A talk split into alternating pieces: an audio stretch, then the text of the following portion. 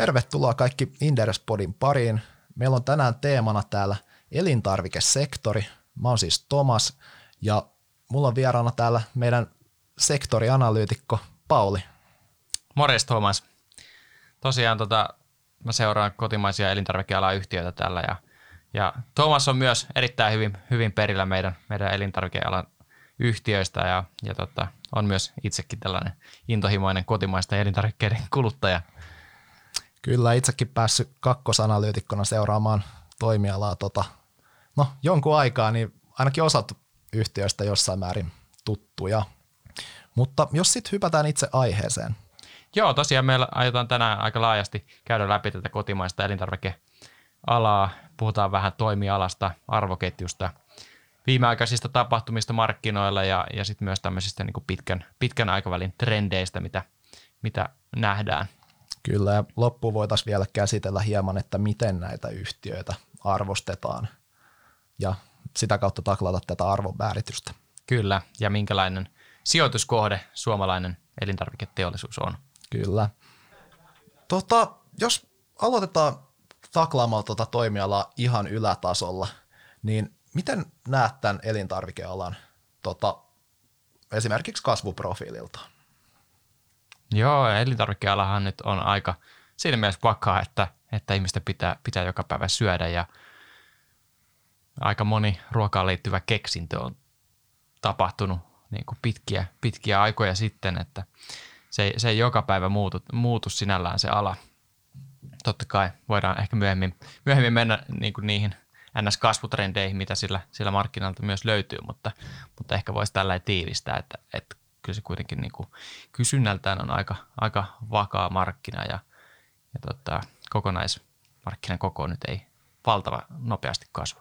Jes, että vaikka kuinka kuluttajan ostovoimaa koeteltaisiin, niin nämä on varmasti niitä viimeisiä hankintoja, joista lähdetään säästämään. No joo, kyllä. kyllä. Toki, toki varmasti tämmöisistä niin kuin kalliimmista tuotteista saatetaan ehkä siirtyä edullisempia ennen muuta, jos, jos aidosti on niin kuin ostovoima koetuksella. Mutta. Just näin. Mitä vauhtia näette, että tämä toimiala kasvaa niin kuin pidemmässä juoksussa?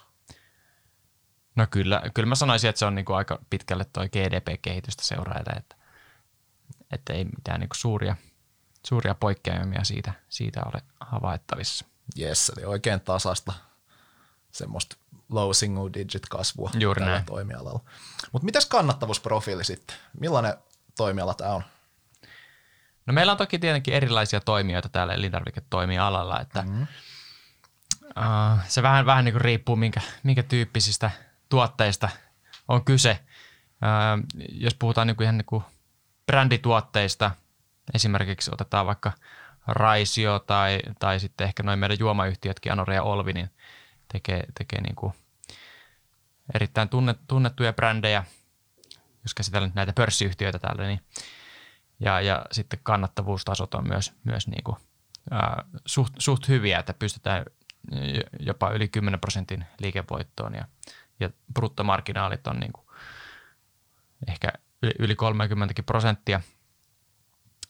Ja sitten taas tällainen niin kuin perinteisemmät ruokatuotteet, ää, jos puhutaan vaikkapa niin kuin, ää, tällaisista, mitä löytyy, löytyy tuolta niin kuin ihan, ihan, ihan päivittäisiä tavallaan niin kuin perus, perusraaka-aineita jalostetaan, niin sit, sitten yleensä ne niin kuin, markkinaalit on paljon, paljon niin kuin ohuemmat ja, ja kannattavuus pyörii siellä niin kuin jopa alle, alle 5 prosentin tasolla liikevoitossa. Et tota, ehkä niin kuin tällaisista vähemmän kannattavista yhtiöistä, niin, niin, niin noin niin kuin lihatalot ja apetit ehkä menee, menee tähän, tähän kategoriaan. Totta kai heilläkin on, on myös sitten niin kuin joitakin korkeamman katteen tuotteita löytyy, löytyy valikoimista ja, ja pyritään totta kai tekemään uutuustuotteita ja, ja hakemaan sitä, tekemään lisäarvoa kuluttajille, että, että toki, toki siihen aina pyritään. Jes, ja entä kilpailutilanteeltaan, niin näetkö, että nämä kilpailee kovaa toisiaan vastaan nämä yhtiöt ja onko se kovinkin tota hintavetosta se kilpailu?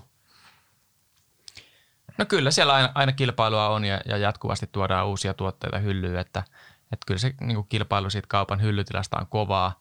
Toki jos tuo, tuo uusia kivoja tuotteita kauppoihin, niin ne kaupat mielellään ottaa niitä vastaan ja, ja tota, jos kauppa uskoo, että tämä voisi olla sellainen tuote, mistä kuluttajat aidosti pitää, mutta sitten sen pitää myös sen tuotteen to, toki niin kuin täyttää ne odotukset ja, ja, ja kuluttajan pitää sitten ostaa niitä tuotteita tai muuten ne sitten aika äkkiä vaihtuu pois sieltä kaupan hyllystä ja aika niin kuin valtaosa näistä uutuustuotteista tietenkin myös sitten häviää sieltä kauppahyllyltä, että aika niin kuin harva. Puhutaan ehkä niin kuin 10-30 prosenttia uutuuksista, mitkä oikeasti jää sinne kaupan hyllylle pitemmäksi aikaa. Just näin, eli kilpailu hyllytilasta on kovaa ja samanaikaisesti niin kyllähän sitä kilpailua tulee myös ulkomailta, eikö vaan? Kyllä, kyllä. Ehkä niin kuin to, puhutaan ehkä myöhemmin vielä lisää näistä kasvutrendeistä, mutta varsinkin uusissa kasviperäisissä proteiineissa niin tuntuu, että on paljon, paljon erilaisia toimijoita sekä kotimaassa että ulkomailta. Ehkä noista niin kuin kasvuhakuisista yhtiöistä olisi voinut vielä mainita, mainita tuota Fodelia ja Fifax, jotka niin kuin ehkä toimii pikkasen eri tavalla kuin nämä, nämä tota, meidän perinteisen elintarvikealan yhtiöt. Että Fodelialla on ihan niin kuin, äh, vähän, vähän erilaisista lähtökohdista lähetty kasvattamaan liiketoimintaa ja siellä on myös niin kuin tuohon jakelupäähän lähdetty eri tavalla, eri tavalla panostamaan, että on, my, myydään niin kuin suoraan, suoraan kuluttajille oman verkkokaupan kautta ja ja myös food service-segmentissä pyritään luomaan uusia semmoisia liiketoimintamalleja, mitkä sitten palvelisi asiakkaita paremmin. Että, että, että periaatteessa vaikka heidän tuotteensa sinällään on aika tavallisia, jos myydään, tehdään vaikka lohikeittoa tai, tai jotain jalostettuja raaka-aineita, mutta sitten kuitenkin se tapa, millä sitä niin kuin jaellaan ja, ja myydään, niin sitten se, se poikkeaa ja, ja tota, ajaa, ajaa sitä yhtiön kasvua. Ja Fifax puolestaan on tämä meidän tota, kiertovesi kalan kasvattaja, jolla tosin tällä hetkellä on ollut haasteita sen heidän kasvattamansa kanssa, mutta heidän niin ajatuksena on ollut, että he pystyisivät ympäristöystävällisemmin kasvattamaan kirjolohta ja, ja sillä tavalla mullistamaan tätä ruoan ja proteiinien tuotantoa. Just näin. Jos hypättäisiin takaisin tuohon Fodelia, jonka mainitsit tuossa aikaisemmin, niin miten näet tämän suoraan kuluttajamyynnin, mitä he tekevät? Toki niin kuin siinähän vaikuttaa aika houkuttelevalta se, että sä periaatteessa saat sen vähittäiskaupan oman katteen itsellesi, kun myyt suoraan kuluttajalle. On, Onko tämä jotain, mitä muutkin toimijat vois lähteä tekemään tällä toimialalla enemmän? No kyllä siinä on toi, mitä sä sanoit, niin olemassa, että sä saat isomman katteen, mutta – mutta kyllähän niin kuin aidosti se on haastavaa, että sun pitää luoda, luoda oma, oma uusi jakelukanava ja siitä syntyy paljon kiinteitä kustannuksia. Ja sitten se volyymi täytyy olla todella iso, että se kattaisi ne kiinteät kustannukset, että en mä niin kuin toistaiseksi näe, että ää, tällä, tällä strategialla oltaisiin ainakaan vielä niin kuin kuluttajakanavassa saatu mitään suurempia voittoja sinällään kuin, kuin, niin kuin vähittäiskaupan kautta – myy- myynnissä. Että.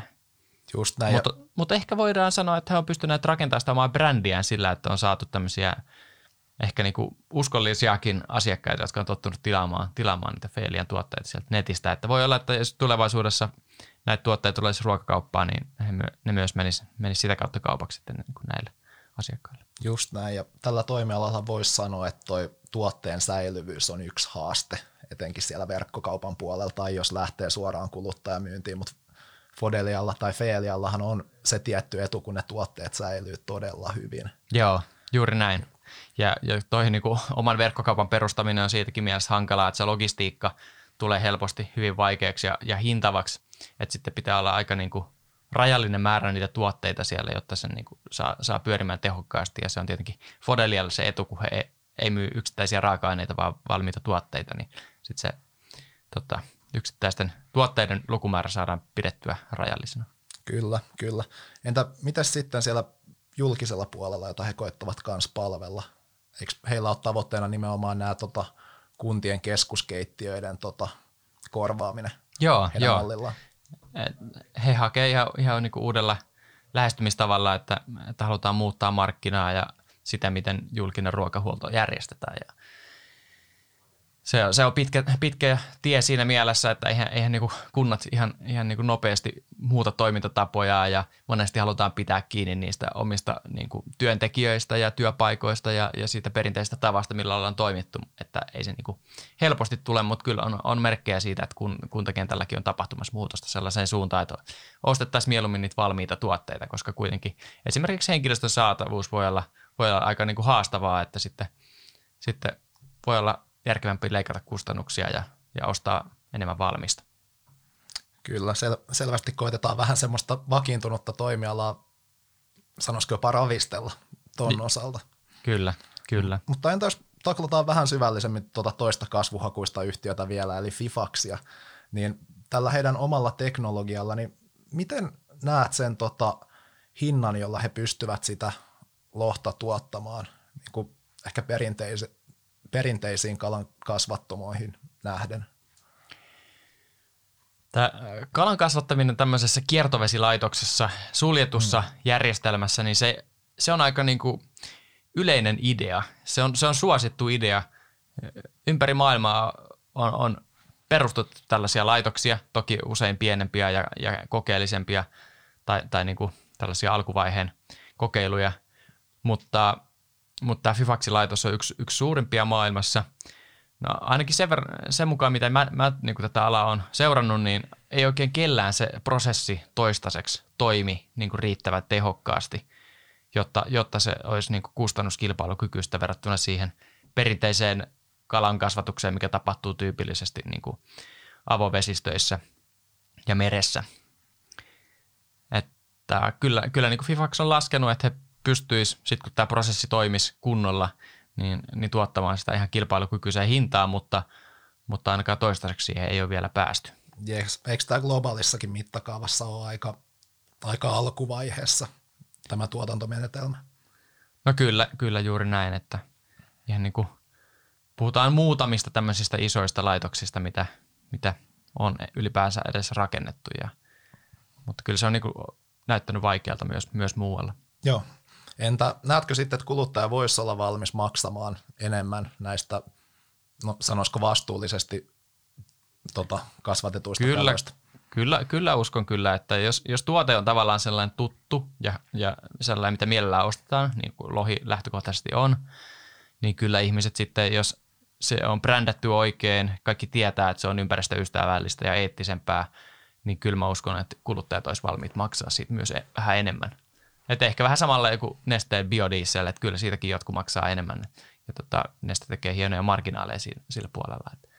Ja kyllähän tuossa niin toi, toi markkinaa käytännössä rajaton, että jos se prosessi toimisi kunnolla, niin sittenhän on niin kuin ihan, ihan valtavasti mahdollisuuksia rakentaa noita laitoksia muuallekin.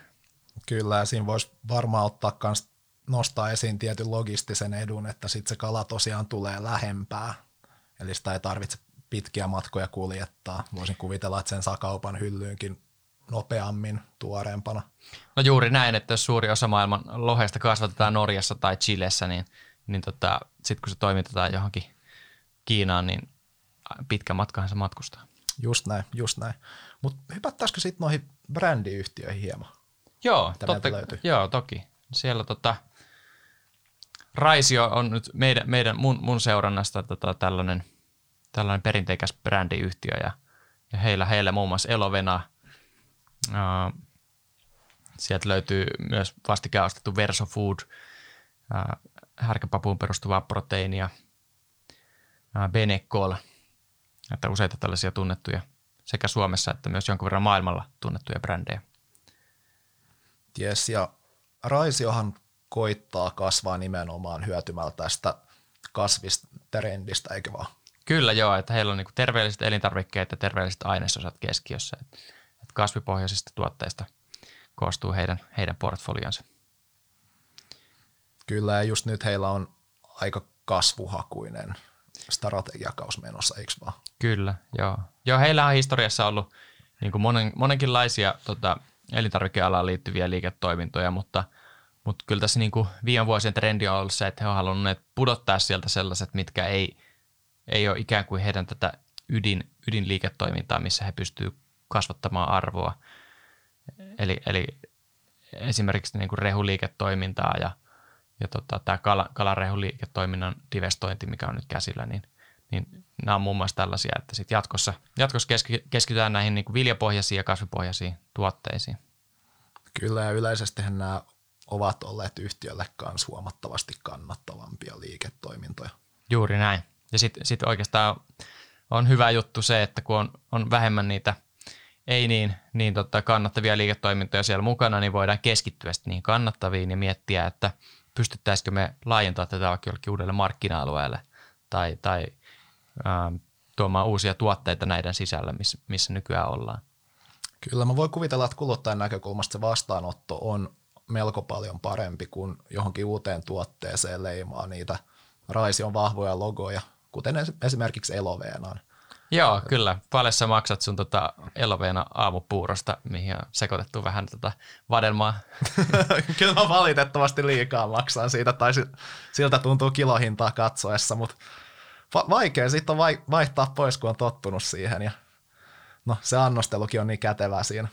Joo, kyllä niin on, on vahvoja brändejä ja Elovena on myynyt niin kuin todella hyvin tänäkin vuonna.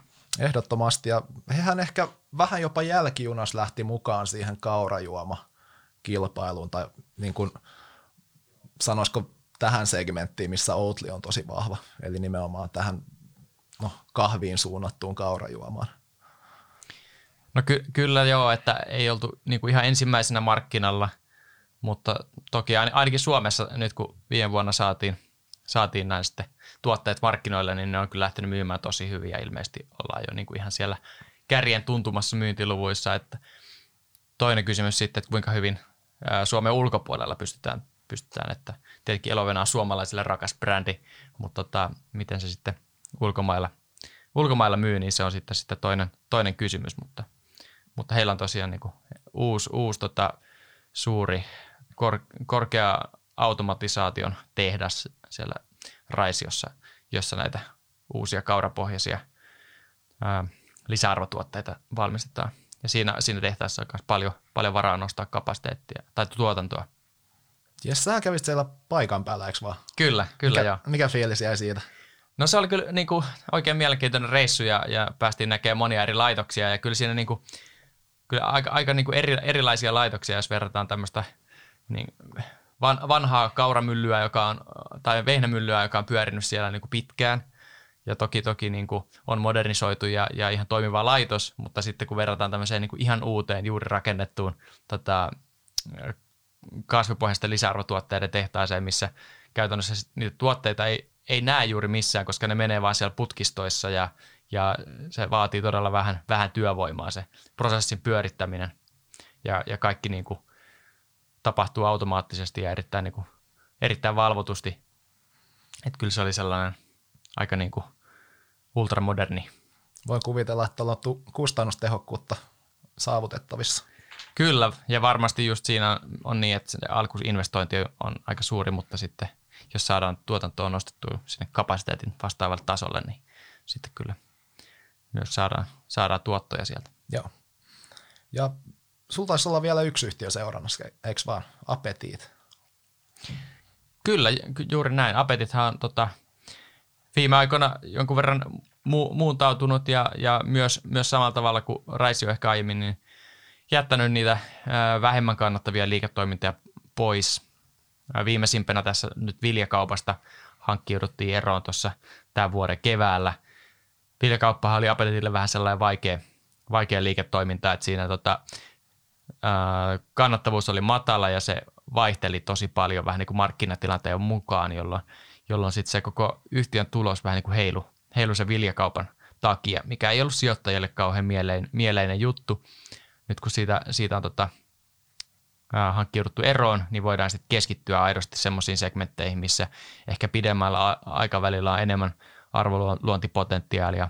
Eli just vaikka kuluttajille suunnattuihin niin kuin elintarvikkeisiin, lanseerataan uutuustuotteita siellä semmoisia, niin mitkä ei perustu pelkkään perusprosessointiin, vaan, vaan myös, että ollaan tehty niin kuin esimerkiksi jotain kukkakaalivinksejä tai, tai jotain äh, kasvissyöjille sopivia äh, proteiinituotteita ynnä muuta. Että tavallaan niin kuin reseptiikkaa ja, ja tota, elämyksiä tarjotaan kuluttajille sen niin kuin perusprosessoinnin lisäksi.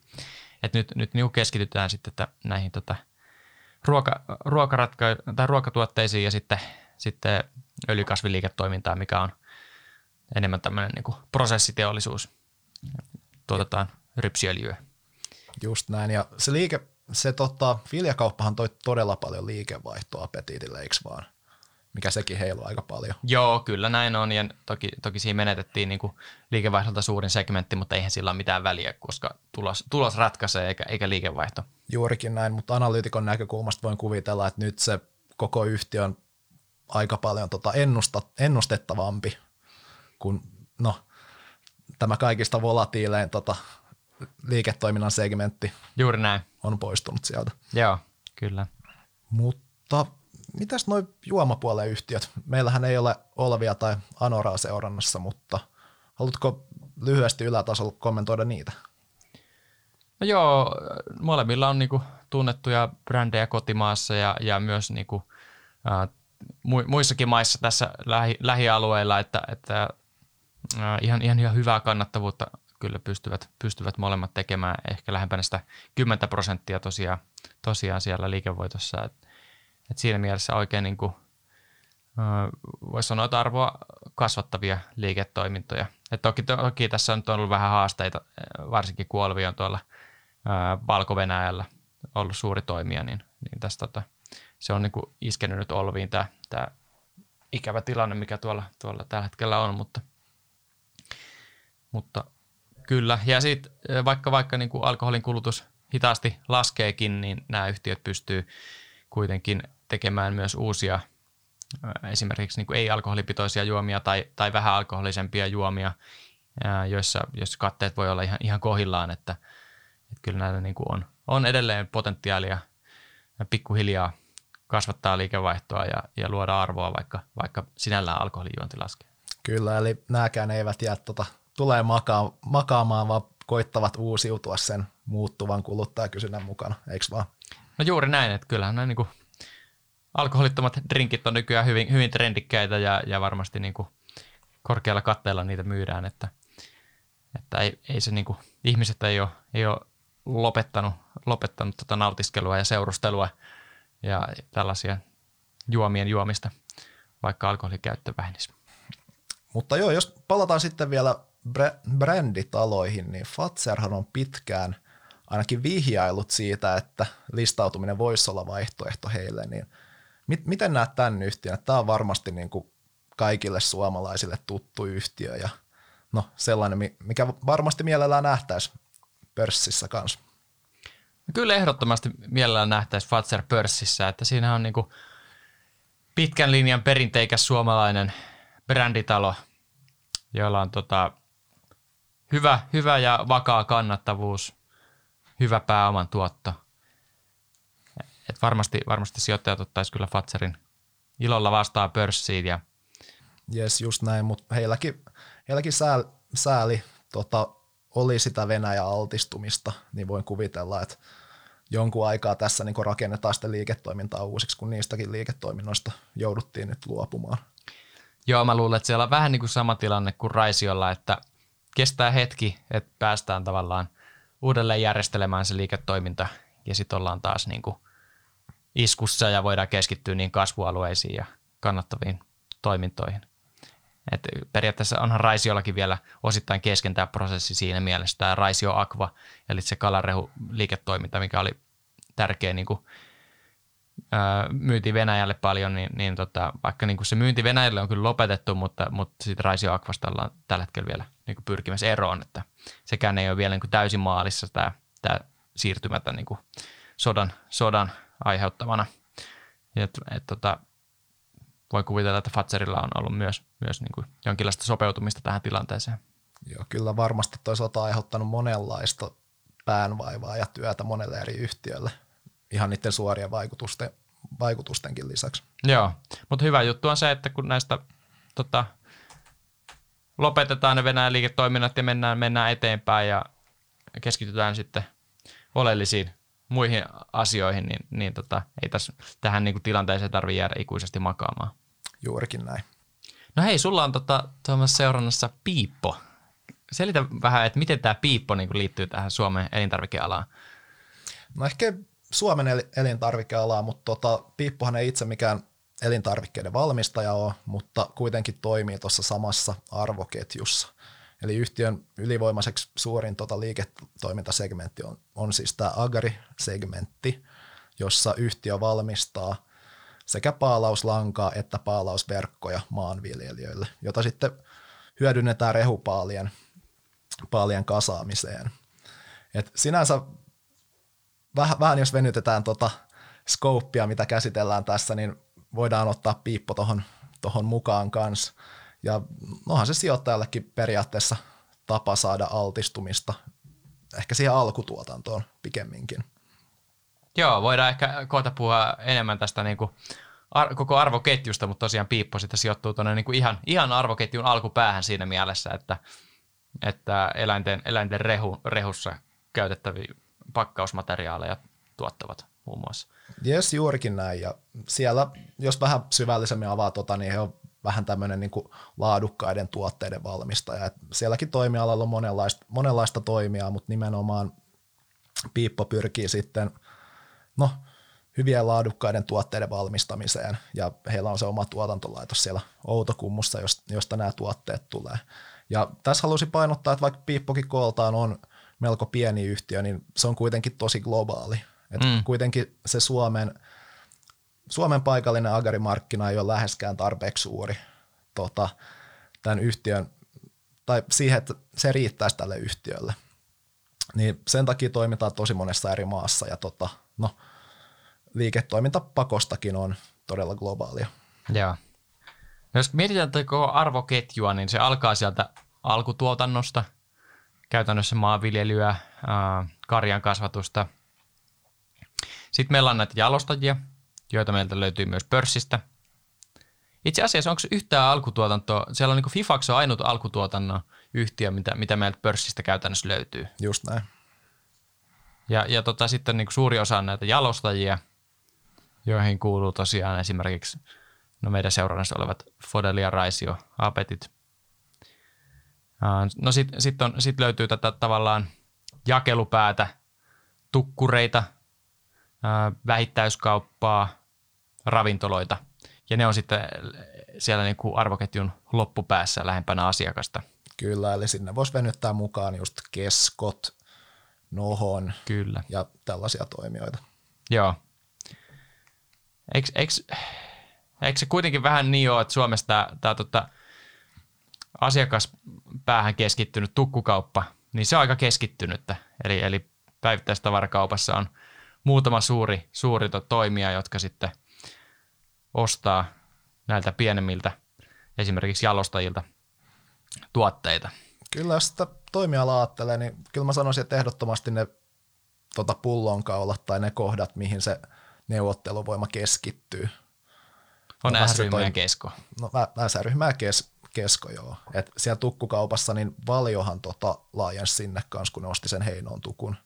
Et keskohan olisi ollut siitä kanssa kiinnostunut, mutta mun mielestä kilpailuviranomaiset ei sitten suostunut siihen, että kesko sitä ostaisi.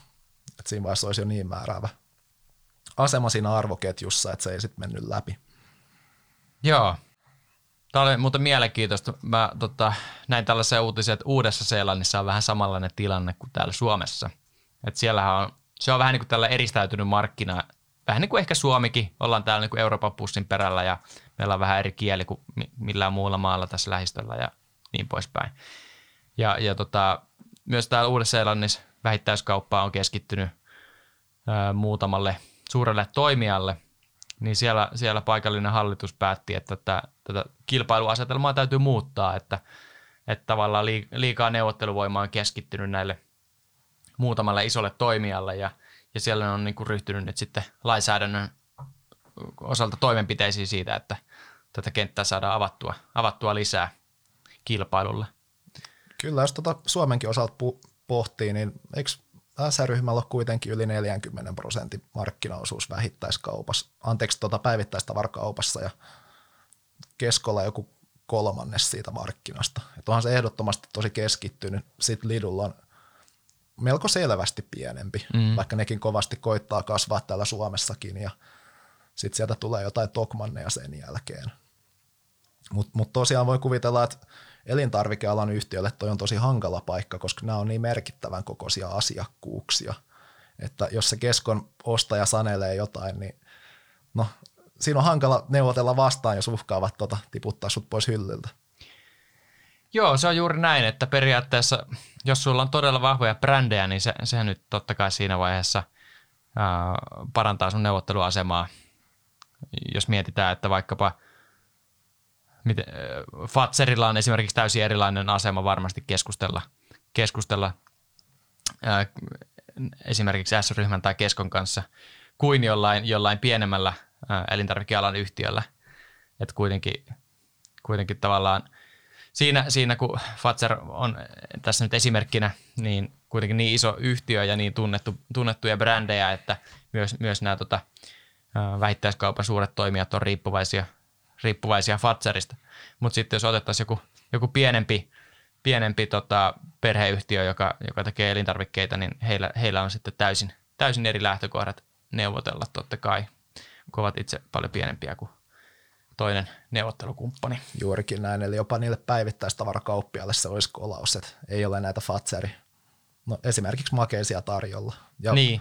ja kyllähän Fatseri kanssa tota pyrkii sinne, sinne tota suoraan kuluttajamyyntiin. Et en, en osaa sanoa, onko se niille ihan, tota, ihan mikä strateginen tota, kulmakivi kasvaa siinä kanavassa, mutta ainakin heillä on se oma verkkokauppa. Ja Joo, mielenkiintoista tuosta voisi perehtyä vielä lisääkin tuohon, tuohon puoleen, että kuinka, kuinka suuressa strategisessa roolissa se heillä on.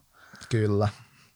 No mites toi viime aikoina tämä elintarvikesektori ei ole niinku, sitä ei ole varsinaisesti siunattu niinku hyvällä, hyvällä onnella, jos tulee niinku tällaisiin olosuhteisiin katsotaan, että eka meillä oli korona ja sitten meillä oli Ukrainan sota ja on edelleen.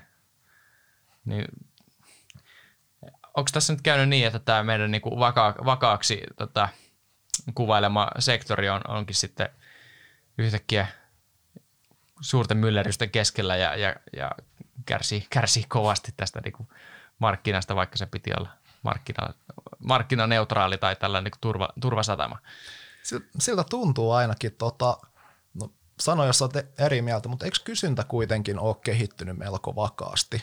sanotaan loppukäyttäjän eli tota kuluttajan näkökulmasta. Mutta samanaikaisesti nämä jalostajat on kokenut muun muassa infla, kustannusinflaatiolta painetta sitten kannattavuuteensa. No joo, jos aloitetaan tuosta koronasta, niin siinähän tämä kysyntä totta kai niin kokonaisuutena varmaan niin ke, kehittyy aika niin vakaasti, mutta sitten se vaan siirtyi täysin eri kanaviin, että tuo food service-kanava tyssäs isosti – ravintoloita ei, ei käytetty niin paljon ja, ja sitten yhtiöt, jotka oli siitä riippuvaisia, kuten esimerkiksi tämä Fodelia, niin, niin sitten kärsi, kärsi kovasti koronasta ja sitten todennäköisesti tämä vähittäiskaupan kova, kova kysyntä sitten taas on, on niinku johtunut nimenomaan siitä, että ihmiset on kotona ja ostaa ruokansa kaupasta.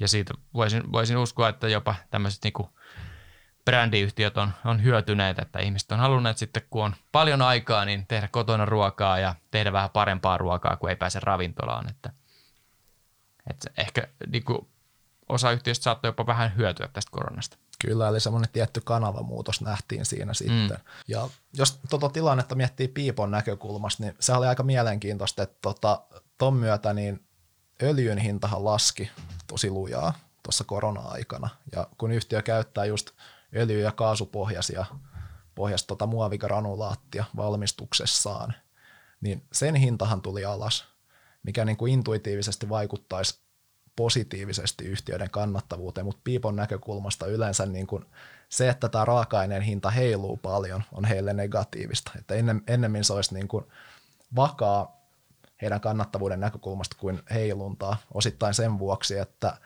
yhtiö valmistaa niitä tuotteita kuitenkin vuoden ympäri, vuoden ympäri ja no, se johtaa siihen, että varastotasot on välillä itse asiassa tosi korkeallakin tasolla ennen kuin mennään sinne uuteen agrikauteen. Ja jos raaka-aineiden hinnat tulee kovaa alas, niin se aiheuttaa painetta nimenomaan sinne no, jo valmi, valmiiksi olemassa olevan varaston arvoa. Mm, kyllä, eli oltiin tehty varastoa kovilla kustannuksilla ja sitten jouduttiinkin myymään vähän edullisemmin. Niin, no vähän siihen suuntaan joo. Et joo. Se, se on hieman haasteena siinä, että jos operoit liiketoimintamalli, jossa valmistat paljon tavaraa varastoon mm. tota, no, alkukauden kysyntäpiikkiä varten. Joo, Mutta entäs tämä tota, Ukrainan sota sitten, tai Venäjän hyökkäyssota Ukrainaan, mit, mitäs vaikutuksia sillä on ollut? No joo, tässä on niin ehkä voi tiivistää muutamaan pointtiin. Yksi on tietenkin nämä yhtiöt, kellä oli toimintoja Venäjällä, niin ymmärsi hyvin nopeasti, että sieltä se täytyy lopettaa se toiminta. Se ei ole, niin kuin, se ei ole kestävää. Että esimerkiksi Raisio ja Fatser on sitten joutunut tekemään toimenpiteitä ja lopettamaan kautta myymään liiketoimintoja siellä. Mutta sitten ehkä niin kuin tällainen, mikä tätä koko, koko, sektoria, ää, koko sektoriin vaikuttaa, niin on ehdottomasti tämä kustannusinflaatio ja se, että niin kuin tosi monissa raaka-aineissa ja pakkausmateriaaleissa ja muissakin kustannuksissa ollaan sitten nähty jyrkkää nousupainetta tässä tämän kevään aikana. Yes, ja moni ehkä unohtaa helposti, että toi Ukrainahan on oikeasti tosi merkittävä viljan tuottajamaa niin globaalissakin mittakaavassa. Juuri näin. Et oikeastaan jo viime vuoden loppupuolelta t- nämä tota, hinnat lähti nousemaan. Silloin se ei välttämättä pelkästään liittynyt tähän Ukrainan sotaan, vaan, vaan myös muun muassa niin kuin öljyhinnan nousuun ja, ja ehkä edellisen vuoden heikkoon, heikkoon satoon joillain tietyillä alueilla – jos, jos viljasta puhutaan.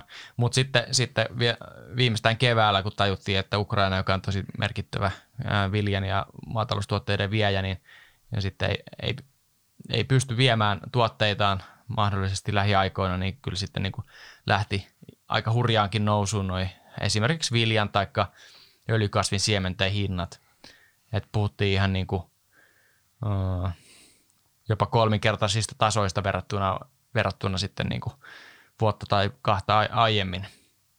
Et, et oli kyllä niin kuin, oli hurja nousu ja, ja välillä näytti siltä, että jotain tiettyjä raaka-aineita, kuten vaikka kotimaista kauraa, niin, niin riittääkö sitä edes, edes täällä Suomessa varastoissa. Et tuntui, että ei niin kuin, sitä ei oikein saa mistään. Ja, ja hintoja vaan no, jouduttiin nostamaan ja, ja silti oli, oli vaikeuksia saada sitä raaka-ainetta. Mutta kyllä se tilanne on pikku, pikkuhiljaa lähtenyt purkautumaan ja, ja tota, tässä kesän mittaan ollaan huomattu, että ensinnäkin tämä meidän niin kuin satokausi esimerkiksi täällä Suomessa on ollut aika, aika hyvä. Öljyhintakin on vähän tullut alaspäin ja sitten Ukrainakin on päässyt viemään heidän maataloustuotteita.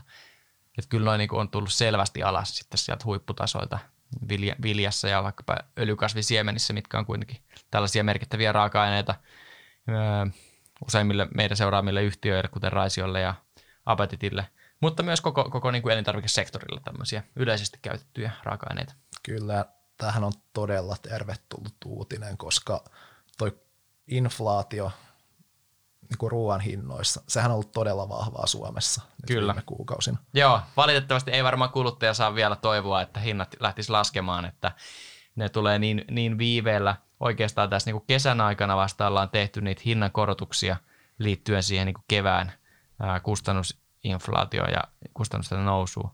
Et nyt syksyllä ne hinnat nousee edelleen ja, ja tota, ehkä, ehkä sitten ensi vuonna voisi tulla korjauksia alaspäin, mikäli, mikäli niin kuin merkittävästi tullaan monessa eri kustannuserässä alaspäin. Mutta täytyy muistaa, että vaikka joku yksittäinen raaka-aine – hinta laskisi vähän sieltä huipputasoilta, niin se ei välttämättä riitä, koska jos, jos vaikka pakkausmateriaalit tai kuljetuskustannukset kuitenkin edelleen vaikkapa kasvaa, niin, niin se ei, ei, ei ole nähtävissä, että kuluttaja, kuluttajan lompakko, lompakkoa tota, hellittäisi tässä lähiaikoina. Kyllä, ja se tuottajankin kokema kustannusinflaatio, kuten sanoit, sehän on ollut tosi laaja-alaista. Joo, juuri näin. Toi on muuten mielenkiintoista, miten yleensähän nämä hinnanmuodostussyklit on todella, todella pitkiä. Ja, ja tota, sanotaan, että tässä niinku kesän loppupuolella neuvotellaan hintoja jo ensi vuoden, ensi vuoden helmikuuhun, eli, eli niin kuin puoli vuotta etukäteen ää, päätetään, päätetään niitä hintoja. No nyt kun nämä raaka-aineiden hinnat nous, nous niin merkittävästi tuossa keväällä, niin, niin tässä niin kuin näitä – jotkut yhtiöt on päässyt, päässyt avaamaan näitä hinnoittelumekanismeja sillä tavalla, että saadaan nopeammin vietyä ne hinnankorotukset sinne läpi, läpi loppukäyttäjälle. Kyllä, ja eikö tuossakin suora kuluttajamyynti ole oikein positiivista, koska no, jos sä itse toimit siinä jakelukanavana, niin sä, sähän käytännössä pystyt saman tien viemään tota kohonneita hintoja omiin listahintoihin, jos sä sitä haluat. No se pitää kyllä, kyllä ihan paikkansa, että jos se on oma jakelukanava, niin sit voi aika vapaasti, vapaasti hinnoitella. Kyllä, ja pystyy nopeasti reagoimaan. Joo, mutta kyllä tässä on niinku ehkä nähty myös niinku jonkun verran eroja yhtiöiden välillä, että oikeastaan mitä niinku isompi yhtiö ja mitä vahvempia brändejä, niin sitä niinku parempi neuvotteluasema on ollut ja nopeammin ollaan saatu hinnat läpi tuonne my- myyntihintoihin. Et, ei, ei tämä niinku tasapuolisesti jakaudu, jakaudu tällä sektorilla tuo niinku neuvotteluvoima. Joo, ei todellakaan. Mutta jos otettaisiin noista viimeaikaisista tapahtumista askel taaksepäin ja mietittäisiin, että millaisia trendejä tällä toimialalla on havaittavissa, niin mitä sulla tulee mieleen? Jos mietitään ihan pitkän, pitkän aikavälin trendejä, niin äh, kasvisruuan yleistyminen, äh, premiumisaatio, ihmiset haluaa ostaa aiempaa niin kuin parempia tuotteita ja, ja tota, ehkä niin kuin enemmän, no sekä, sekä niin kuin myös, myös niin kuin ihan tuore, tuore tuotteita, mutta kuitenkin myös niin kuin pitkälle jalostettuja tuotteita, että et esimerkiksi parempia valmisruokia kuin, kuin mitä ollaan ehkä totuttu syömään. Ja totta kai myös niin kuin nämä ää, kaupat haluaa, haluaa tämmöisiä uutuustuotteita ja, ja korkeamman katteen tuotteita, joilla pystytään sitten myös sitä asiakkaan keskiostosta kasvattamaan. Kyllä, ja eikö kaupan hyllyllä ole kuitenkin ihan huomattavasti sitä, että semmoinen valmis ruoan tota, määrä on kasvussa. Eri tämmöiset itsepalvelusalaattibaarit, muut tota, valmissafkat, jopa joidenkin niin ravintoloiden annoksia on Kyllä, tarjolla. kyllä, totta. On, on, niin kuin, on tämmöistä tuore tai tavallaan niin kuin, tosi niin kuin laadukasta tuore, tuore valmis ruokaa tarjolla, jopa niin kuin lämpimiä, lämpimiä tuotteita, äh, pizzaa ja kanansiipiä mm. nähtävissä joissakin ruokakaupoissa, sushia. Onko kuluttaja laiskistuma, laiskistumassa eikä enää halua tota itse kokata?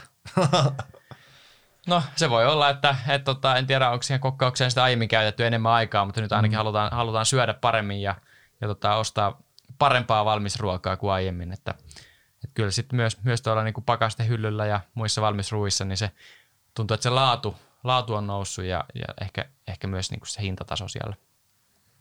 Kyllä, kyllä. Entä toinen asia, mikä vähän kulkee tota inflaation kanssa käsi kädessä, niin sehän on sitten tämä shrinkflation, eli pienenevät pakkauskoot.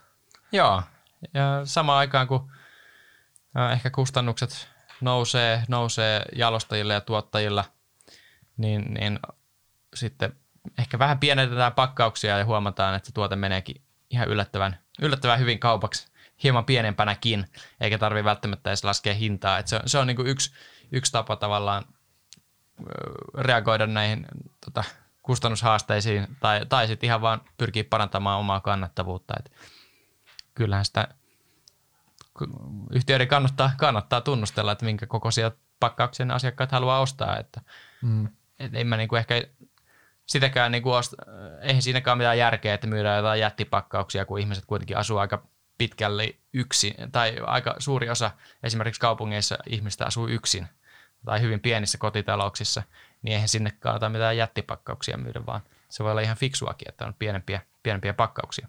Mutta mut ehkä, ehkä siinä vähän semmoinen trendi on ollut, että sitä on sille vaivihkaa kuitenkin tehty, että, että on pieniä leikkauksia tehty pakkauskokoihin, jolloin, jolloin sitten to, on toivottu, että kuluttajat ei, ei sitten reagoi siihen esimerkiksi vaatimalla matalampaa hintaa. Kyllä. Mun mielestä ehkä selvinten ton huomaa just makeisissa. Et siihen aikaan, kun itse oli vielä lapsi, niin muistaa, että suklaapatukatkin oli niin paljon isompia. Nyt ne on ihan onnettoman kokoisia, kun niitä siellä kaupan tiskin vieressä kaupataan. ai ai, kyllä toi tota, Ennen oli kaikki paremmin ja sai isompia karkki, karkkipusseja. Mutta juurikin, tota, näin, juurikin näin. Ehkä se tekee meille ihan hyvää, että, että ne ei ole enää semmoisia mm. jättisäkkejä. Just näin, just näin. Mutta eikö private labelikin ole yksi tota, no ihan, ihan niin kuin kasvava tuoteryhmä. Mun mielestä on ainakin itse koen, että on havaittavissa sitä, että nämä vähittäiskauppiaat tota, pyrkivät tuomaan lisää omia private label tota, merkkejä valikoimiinsa. Joo, kyllä jos katsotaan niin kuin useamman vuoden jänteellä, niin private labelin määrä on on kasvanut siellä ruokakaupassa. Ehkä sinne private labeliin tulee niin kuin eniten semmoisia tuotteita, jotka on aika niin kuin vakiintuneita tuotteita, ähm, tavallaan semmoisia tuttuja elintarvikkeita, joissa, joissa se niin kuin brändin merkitys on sitten pienempi. Mm. Et, et brändiyhtiöt, ne saa keskittyä sitten uutuustuotteisiin ja, ja tämmöisiin niin kuin korkean lisäarvon tuotteisiin. Ja sitten tämmöiset niin kuin perinteiset, perinteiset elintarvikkeet, niin niitä sitten yhä enemmän myydään private labelina. Kyllä. Miten sä näet tämän private label valmistuksen näiden elintarvikealan yhtiöiden näkökulmasta? No sillä voidaan ö, optimoida käyttöasteita, ö, saada lisää skaalaa, mutta eihän se erityisen kannattavaa bisnestä ole, että aika matalia ne katteet yleensä siellä private label puolella on. Kyllä, mutta eikö se monelle voi myös olla tämmöinen neuvottelutyökalu ikään kuin, että valmistetaan teille private labeli, niin saadaan sitten sitä omaa brändituotettakin hyllyyn. Niin, no tässä voi just tulla tämä tota kaupan, kaupan vahva rooli, että, että tavallaan sitten, kun ei ole hirveästi vaihtoehtoja tuottajilla, niin, niin tota, vaaditaan myös, myös sitä private labelia sinne, sinne kaupan hyllyille. Että. Kyllä, ja ehkä yksi asia, mi- mihin huomaa, että kuluttajat ehkä ainakin toivottavasti aikaisempaa enemmän kiinnittää huomioon nimenomaan tämä tuotteiden kotimaisuus, eikö vaan? Kyllä, suomalaiset aika hyvin kyllä ostaa kotimaisia tuotteita. Että kyllä se on niin kuin ihan, ihan selkeä tota, myyntivaltti Suomessa. Juuri näin. Ehkä tuosta kasvisruoasta olisi vielä voinut, voinut jonkun verran puhua. Joo. Siitähän oli, niin kuin, se oli ehkä viimeiset 5 50 vuotta, niin se on ollut niin kuin tosi iso trendi. On tullut kaikki erilaisia kasviproteiineja kauppoihin – ravintoloihin, mm, työpaikkaruokaloissa on, on ollut kaikenlaisia uusia kasviproteiineja. Mutta nyt me ollaan niinku saatu lukea tämän koronan myötä, että yhtäkkiä niiden niinku myynnin kasvu on niinku pysähtynyt. Että et, ihmiset, niin että on kyselty, että oliko, oliko tämä trendi nyt tässä, että nämä ei nyt lyönytkään läpi nämä kasviproteiinit. Ja, ja samaan aikaan moni, moni tota, yhtiö tekee tappiota näillä, näillä tuotteilla. Kyllä, ja tuossa on huomaa, että kyllä tota, sijoittajatkin pääs innostumaan näiden yhtiöiden kanssa, jos katsoo, no miten jotain Beyond Meatia ja Oatliakin on aikanaan, tota, aikanaan hinnoiteltu, kun huomioi kuitenkin, että puhutaan valmistavasta teollisuudesta. Joo, mutta kyllähän tässä niinku, mä en missään tapauksessa allekirjoita, että tämä niinku trendi olisi, olisi tässä, vaan, mm. vaan se jatkuu edelleen, mutta – tämä koronahan varmasti on vaikuttanut siihen, että ihmiset ei ole esimerkiksi käynyt just ravintoloissa ja kuitenkaan, en mä tiedä, osaako kokata kauhean hyvin härkistä, mutta, mutta mä en ainakaan niin kuin, ole henkilökohtaisesti, niin kuin, mulla ei kokemusta tämmöistä ruokien valmistuksesta ja mä luulen, että sama koskee monia muitakin ihmisiä, että tota, se, ne syö, ruuat syödään mieluummin sieltä ravintolan puolelta tämmöiset u- uutuudet, koska silloin joku, joku ammattilainen, joka tietää, miten sitä pitää valmistaa, niin on, on se valmistanut ja, ja varmaan korona on siihen sitten vaikuttanut sillä tavalla, että ihmiset on yhtäkkiä syökin niitä perinteisiä tuttuja ruokia kotona. Tuo on sinänsä tosi hyvä poiminta, koska voisin itsekin kuvitella tuonne, että no helpommin ravintolan puolella kokeilee jotain aivan uutta, kun Joo. toinen kuitenkin osaa maustaa sen hyvin ja voi siitä sitten saada ideoita omaan kokkailuunsa. Joo, niin totta kai sitten jos ravintolat on kiinni, niin sitten tämmöistä ei, ei sitten pääse tapahtuu. Mutta kyllä mä uskon, että kun tästä maailma on nyt auennut ja ravintolat ää, auki, niin, niin tota, kasvisruokatrendi jatkuu edelleen. Ja se vaatii vaan sitten, tämä kannattavuuden parantaminen tällä sektorilla, niin vaatii volyymia. Ja tota, toistaiseksi sitä ei ole vielä ehkä niin paljon ollut, kun on, on lähinnä tuodaan uusia uutuustuotteita ja koitetaan ää, saada, saada niitä kuluttajia vasta houkuteltua näiden tuotteiden pariin. Kyllä. Mutta entä jos hypättäisiin sitten tämän toimialan riskeihin, niin mitkä on ne merkittävimmät, jotka no, tulee sulla mieleen? No, jos puhutaan niin kuin erityisesti tästä jalostuspäästä, niin kyllä tämä niin kuin neuvotteluvoima on mun mielestä sellainen, että kun yleensä joudutaan neuvottelemaan sitä näiden suurten vähittäiskauppaketjujen kanssa, niin se on niinku sitten aika monelle, varsinkin pienemmälle toimijalle, aika, aika heikko. Mm. Että ei ole niinku neuvotteluvoimaa ja hinnoitteluvoimaa ihan valtavasti. Ja sitten jos ne katteet on aika ohuet, niin, niin pienetkin markkinaheilahdukset sitten helposti vaikuttaa paljon siihen kannattavuuteen. Ehkä toinen tällainen merkittävä riski on tämä riippuvuus alkutuotannosta, eli, eli jos on niin kuin heikko satovuosi ja, ja sitten joudutaan ostaa kalliin raaka-ainetta, niin se sitten vaikuttaa siihen kannattavuuteen myöskin. Että ollaan, ollaan siinä mielessä niin kuin naimisissa tämän suomalaisen maatalouden kanssa, Kyllä. hyvässä ja pahassa. Kannattaisiko sun mielestä näiden toimijoiden tota, integroitua vertikaalisesti, eli esimerkiksi lähteä laajentamaan sitä omaa liiketoimintaa sinne alkutuotannon puolelle? No en mä, en mä kyllä sanoisi, että kyllä tässä kannattaa erikoistua ja keskittyä siihen omaan tekemiseen, että kyllä oikeastaan se trendikin on ollut tässä enemmänkin toisinpäin, että ollaan niin kuin, hankkiudutaan eroon niistä esimerkiksi viljakaupasta ja muusta niin kuin siellä, mitkä on vielä niin kuin lähempänä sitä alkutuotantoa. Joo. Mutta joo, ehkä kirjakilpailu on vielä yksi tällainen, että kyllähän tämä kuitenkin ruoka on tällainen jokaista ihmistä puhutteleva teema ja meillä löytyy niin kuin suuri määrä ihmisiä, jotka on intohimoisia ruokaan, haluaa olla y- yrittäjien ruoan parissa, niin, niin siellä niin kilpailu on kovaa ja, ja tota, se, että saa, saa oman tuotteen kaupan hyllylle tai saa sen pysymään siellä ja, ja saa hyvät katteet, niin se, se on niin kuin tosi haastava tehtävä.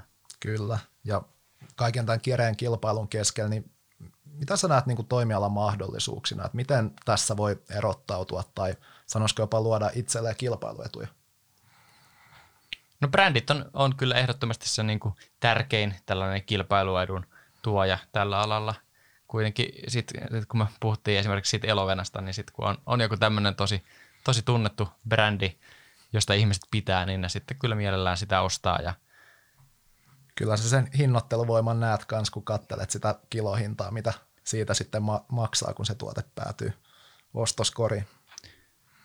Kyllä, mutta täytyy, täytyy niin tuntea asiakkaita ja tehdä sellaisia tuotteita, mitä, mitä asiakkaat haluaa ostaa. Ja, ja tota, semmoinen niin pitkäjänteisyys on tässä, on tässä on tärkeää, että pyritään tekemään sellaisia tuotteita, mitkä myis vielä 10 ja ehkä 20 vuoden päästä.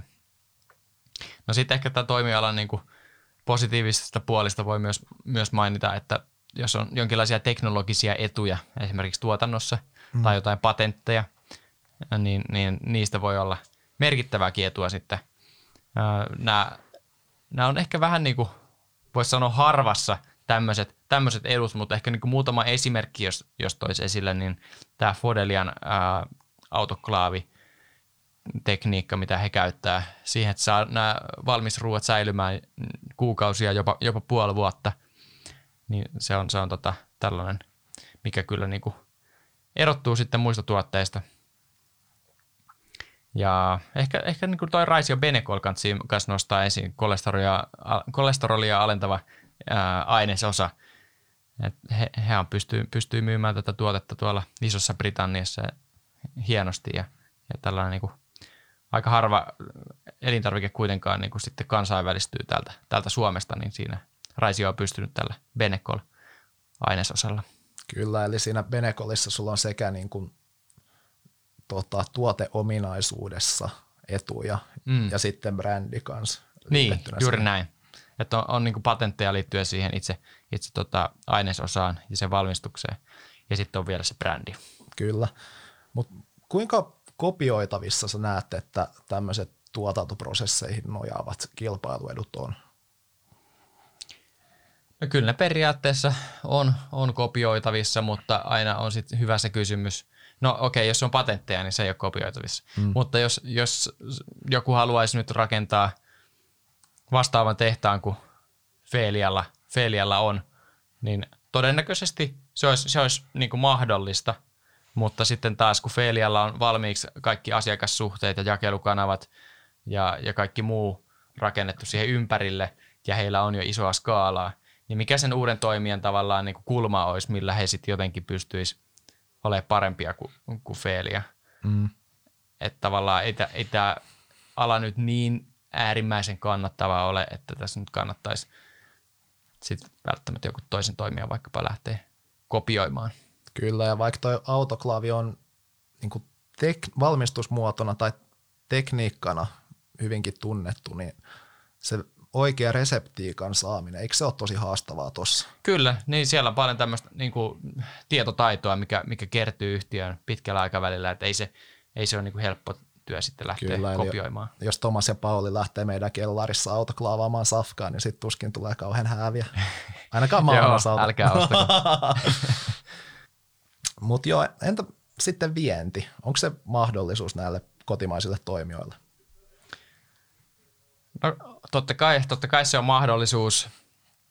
Se on, se on haastava mahdollisuus, että, että viennissä onnistuminen ei välttämättä ole kauhean helppoa ja, ja ei ole myöskään mitenkään taattua, että vaikka viennissä onnistuisi, niin ne katteet olisi äärimmäisen korkeita. Mutta ja ehkä näistä niin kuin meidän seurannassa olevista yhtiöistä niin kuin Raisio on eniten tässä kansainvälistymisessä, että et he, heillähän niin merkittävä osa liikevaihdosta tulee muun muassa tuolta Iso-Britanniasta ja sitten heillä on myös Itä-Eurooppaa mukana. Että he on siinä onnistunut hienosti ja myös, myöskin edelleen tekevät työtä siellä Iso-Britanniassa, että pyrkivät esimerkiksi niin kuin, ihan niin kuin lääkärien kautta, että ihmisille suositellaan tätä kolesterolia alentavaa ää, levitettä tai ainesosaa, että sitä kautta niin kuin saataisiin uusia käyttäjiä Benekolin pariin. Kyllä, ja tuon viennin osalta voin kuvitella, että on haastavaa, kun se brändi pitää käytännössä luoda uusiksi sillä uudella markkinalla, jolle sä lähdet, joka vaatii sitten tosi pitkäjänteistä työtä kanssa sen tota, jakeluverkoston rakentamisen lisäksi. No juuri näin, että se on vähän vaikeaa, että jos tekee täällä Suomessa semmoisen brändin, mikä vetoo niin kuin paljon suomalaisiin, yes. niin se ei sitten toimikaan samalla tavalla ulkomailla. Sitten taas jos tekee Suomessa semmoisen brändin, mikä niin kuin on tavallaan kansainväli, kansainvälinen, että esimerkiksi englanninkielinen, niin sitten taas se ei erotu niistä niin kuin ulkomaisista toimijoista täällä. Mm. Et se, se on niin kuin kaksipiippunen juttu ja se on niin kuin siinä mielessä haastavaa niin kuin saada brändi toimimaan ulkomailla myös. Kyllä. Mutta Mut. Mut käsittääkseni tuotteena kanssa suomalainen kaura on semmoinen, että siinä olisi oikeasti vientipotentiaalia paljon. Ja se voisi niin kuin, no, muualla Eurooppaa kiinnostaa.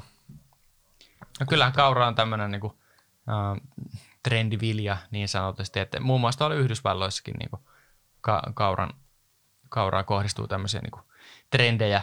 Ja, ja välillä, kun Kanadassa on ollut huono kaurasto, niin kyllä täältä Pohjoismaastakin sinne on sitä viety. Mutta tota, toki heillä voi olla siellä, siellä sitten niin kuin ihan omat tuotteensa, mitä he kaurasta valmistaa ja omat brändinsä, että, että ei ole vielä mun tietääkseni viety täältä Suomesta kaura, valmiita kauratuotteita sinällään tuonne Pohjois-Amerikan puolelle. Kyllä, mutta yleisesti viennissä, niin etkö ole samaa mieltä siitä, että vientituotteessa se kannattaa jalostaa mahdollisimman pitkälle se? No juuri näin, että, että se aika niin kuin matalakatteista toimintaahan se, jos lähdetään raaka-aineita kuskailemaan ympäri maailmaa. Kyllä, kyllä. Mutta entä näiden yhtiöiden arvonmääritys sitten, jos hypätään tähän aihealueeseen? Tota, millaisia työkaluja sä käytät näiden arvonmääritykseen?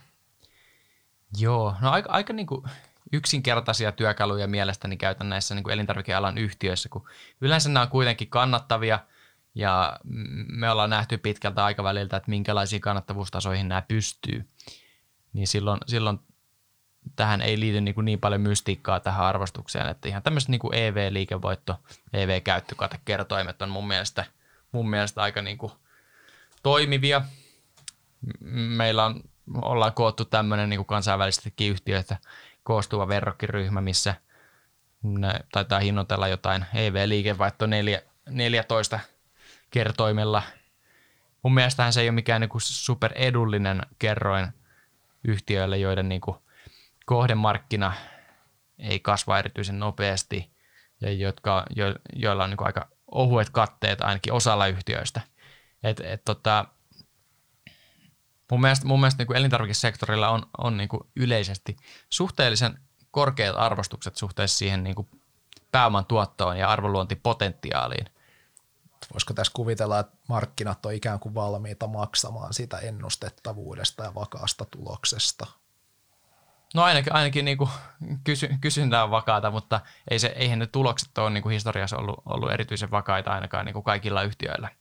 Et tota, siinä mielessä niin kuin mun mielestä haastava sektori piensijoittajalle. Ehkä totta kai siellä niin kuin on niitä myös timantteja siellä sektorit löytyy, että ne parempia yhtiöitä, joilla on paremmat pääoman tuotot, mm, esimerkiksi niin kuin Raisio ja Fodelia meidän seurannasta, niin niillä on molemmilla ihan, ihan hyvät pääomantuotot ainakin ollut historiassa ja, ja myös uskotaan, että tulevaisuudessa on siihen, siihen potentiaalia. Että tämmöisistä yhtiöistä voi niin kuin, sitten mun mielestä maksaakin tämmöisiä kertoimia, mitä tuossa mainitsin. Yes. Sitten sit myös toki osinkotuotto on ihan hyvä ottaa huomioon näissä, että ne, nämä niin maksaa tyypillisesti ainakin Raisio ja Apetit maksaa hyvää, hyvää osinkoa just, just sen takia, että heillä tota, ää, on suhteellisen vahvat taseet ja, ja, ja kuitenkin ei, ei ole niin kuin ihan valtavia tavallaan investointitarpeita, niin voidaan sitä maksaa myös osinkoa. Mutta ehkä se nyt ei pitkällä aikavälillä ole kuitenkaan se ohjaava ää, os, tekijä, niin kuin miten näiden arvostusta pitäisi katsoa. Jes, ja sitten jonkun Fifaxin kohdalla voin kuvitella, että se arvonmääritys on hieman hankalampaa, kun ei tiedä oikein, että mille tasolle Joo. pääoman tuotot asettuu, kun se tuotantomenetelmä tai koko liiketoimintamalli on niin erilainen siihen nähden, että mitä ollaan nähty täällä.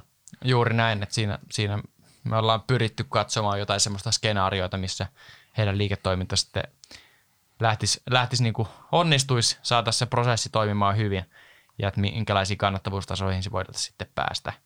Että et semmoisia skenaarioita ollaan siinä, siinä tehty, mutta se on kyllä niin kuin, siihen kohdistuu paljon enemmän riskiä just tämän tyyppiseen arvomääritykseen. Juurikin näin. Entä DCF-malli? Onko se sun mielestä toimiva työkalu näissä?